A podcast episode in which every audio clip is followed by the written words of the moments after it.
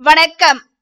எங்கள் கதைத்துளி உங்கள் செவிகளின் பசிக்கு விதைத்துளி உங்கள் அனைவரையும் வரவேற்பது கதைத்துளி உங்களுடன் பேசிக் கொண்டிருப்பது உங்கள் காயத்ரி தேவி முருகன். நாம் இன்று அமரர் கல்கி அவர்கள் எழுதிய பொய்மான் கரடு எனும் கதையின் பகுதி பதினாறை தான் பார்க்க போகிறோம். நாம் முந்தைய பகுதியில் அத்தியாயம் பதினெட்டை பார்த்தோம். அதில் நடைபெற்ற குற்றத்தில் குமாரி பங்கஜாவின் பங்கு என்ன என்பதனை போலீஸ் கான்ஸ்டபிள் சின்னமுத்து கவுண்டர் கேட்டு அறிந்து கொள்கிறார் என்று பார்த்தோம்.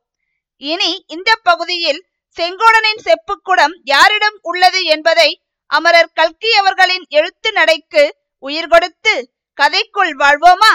வாருங்கள். இன்று நாம் கேட்கப் போவது அமரர் கல்கி அவர்களின் பொய்மான் கரடு. பகுதி பதினாறு. அத்தியாயம் பத்தொன்பது.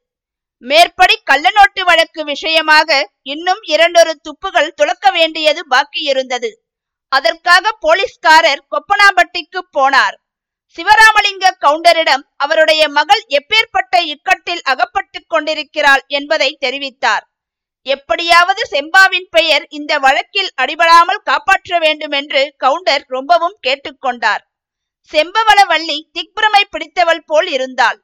அவளுடைய மனத்தில் கேணியும் கேணிக்கரை குடிசையும் சோளத்தட்டை குவியலும் ரத்தம் தோய்ந்த கத்தியும் சாகும் நாயின் ஓலமும் குடிதோண்டும் மனிதர்களும் பயங்கர ஆயுதம் ஏந்திய போலீஸ்காரரும் சிதறிக் கிடந்த நோட்டுகளும் கையில் விலங்கு பூட்டிய செங்கோடனும் அவனை போலீசார் கொண்டு போன போது தன்னை பார்த்த பார்வையும் அவன் சொன்ன வார்த்தையும் ஒரே குழப்பமாக வட்டமிட்டு சுழன்று கொண்டிருந்தன. எல்லாவற்றிலும் அதிகமாக அவள் மணக்கண் முன்னால் ஒரு செப்புக்குடம் உள்ளே காலியான செப்புக்குடம் வாயை பெரிதாக திறந்து கொண்டு காட்சியளித்தது. அந்த வெறுங்குடம் மணக்கண் முன் தோன்றிய போதெல்லாம் அவளுடைய அடிவயிற்றில் என்னவோ வேதனை செய்தது. இத்தகைய நிலைமையிலேதான் போலீஸ்காரர் வந்தார். அவரை பார்த்ததும் செம்பா பரபரப்புடன் வாருங்கள் நீங்கள் வருவீர்கள் என்று எதிர்பார்த்தேன் என்றாள். அது எப்படி எதற்காக? என்று கேட்டார் போலீஸ்காரர். எதற்காக எப்படி என்று உங்களுக்கே தெரியும் என்றாள் செம்பா. ஓஹோ அப்படியா? உங்களிடம் ஒன்று கேட்க வேண்டும் என்றிருந்தேன். கேட்கட்டுமா? பேஷாய் கேட்கலாம்.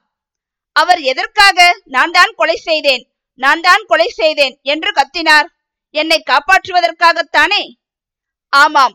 நான் செய்திருப்பேன் என்று அவருக்கு எப்படி தோன்றியது?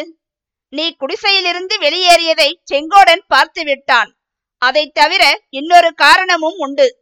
அவன் லாந்தரை கொளுத்திக் கொண்டு குடிசைக்குள் புகுந்தபோது வாசற்படியில் உடைந்த வளையல் ஒன்று கிடந்தது. அது உன்னுடையதுதான் என்பது அவனுக்கு தெரிந்துவிட்டது. பின்னே தெரியாமல் இருக்குமா? செம்பா தன்னுடைய கைகளை பார்த்து கொண்டாள். உன்னுடைய ஒரு கையில் சிவப்பு வளையல் இருக்கிறது இன்னொரு கையில் இல்லை. மற்றவர்கள் கண்ணில் இது பட்டிருந்தால் ஆபத்தாய் போயிருக்கும் என்றார் போலீஸ்காரர். அப்புறம் அந்த வளையல் என்ன ஆயிற்று? என்று செம்பா ஆவலோடு கேட்டாள். செங்கோடன் அதை ஒருவரும் அறியாமல் சட்டென்று மடியில் எடுத்துக்கொண்டு கேணிக்கரைக்கு ஓடி வந்து மடியை உதறினான். வளையல் கேணியில் விழுந்தது. எவ்வளவு சாமர்த்தியமாக செய்திருக்கிறார்! என் பேரில் என்ன கரிசனம்? என்ன அன்பு? அவருக்கு என்னால் இப்படி நேர்ந்து விட்டதே! என்று சொல்லிவிட்டு செம்பா கண்ணீர் பெருக்கினாள். வேண்டாம் செம்பா உன் செங்கோடனுக்கு ஆபத்து ஒன்றும் வராது. அவனை விடுதலை செய்து கொண்டு வந்து சேர்க்க நான் இருக்கிறேன். வருத்தப்படாதே என்றார் போலீஸ்காரர். செம்பா போலீஸ்காரரை ஏறிட்டு பார்த்து நான் அதற்காக வருத்தப்படவில்லை. அவரை நீங்கள் காப்பாற்றி விடுவீர்கள் என்று எனக்கு தெரியும். அப்படி நீங்கள் செய்யாவிட்டால் நான் கோர்ட்டில் வந்து நடந்ததை நடந்தபடி சொல்கிறது என்று தீர்மானித்திருந்தேன். போலீஸ்காரர் சிறிது திடுக்கிட்டு அதெல்லாம் வேண்டாம். நீ கோர்ட்டுக்கு வந்தால் வீண் சிக்கல் ஏற்படும். செங்கோடனை காப்பாற்றுவதற்கு நான் ஆயிற்று என்றார்.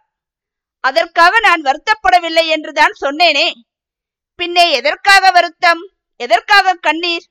அப்படி எனக்காக தம் உயிரை கொடுக்க துணிந்தவருக்கு நான் பதில் என்ன சொல்லப் போகிறேன்?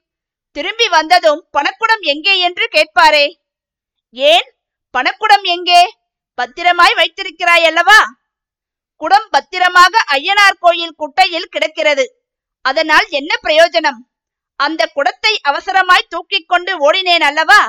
கொஞ்ச தூரம் போன பிறகுதான் அது கணக்கவே இல்லை என்பது ஞாபகத்துக்கு வந்தது. உடனே நிலா வெளிச்சத்தில் குடத்துக்குள் பார்த்தேன். குடம் காலியாய் இருந்தது அதை பார்த்து என் மூளை குழம்பி விட்டது. நின்ற இடத்திலேயே நின்று கொண்டிருந்தேன்.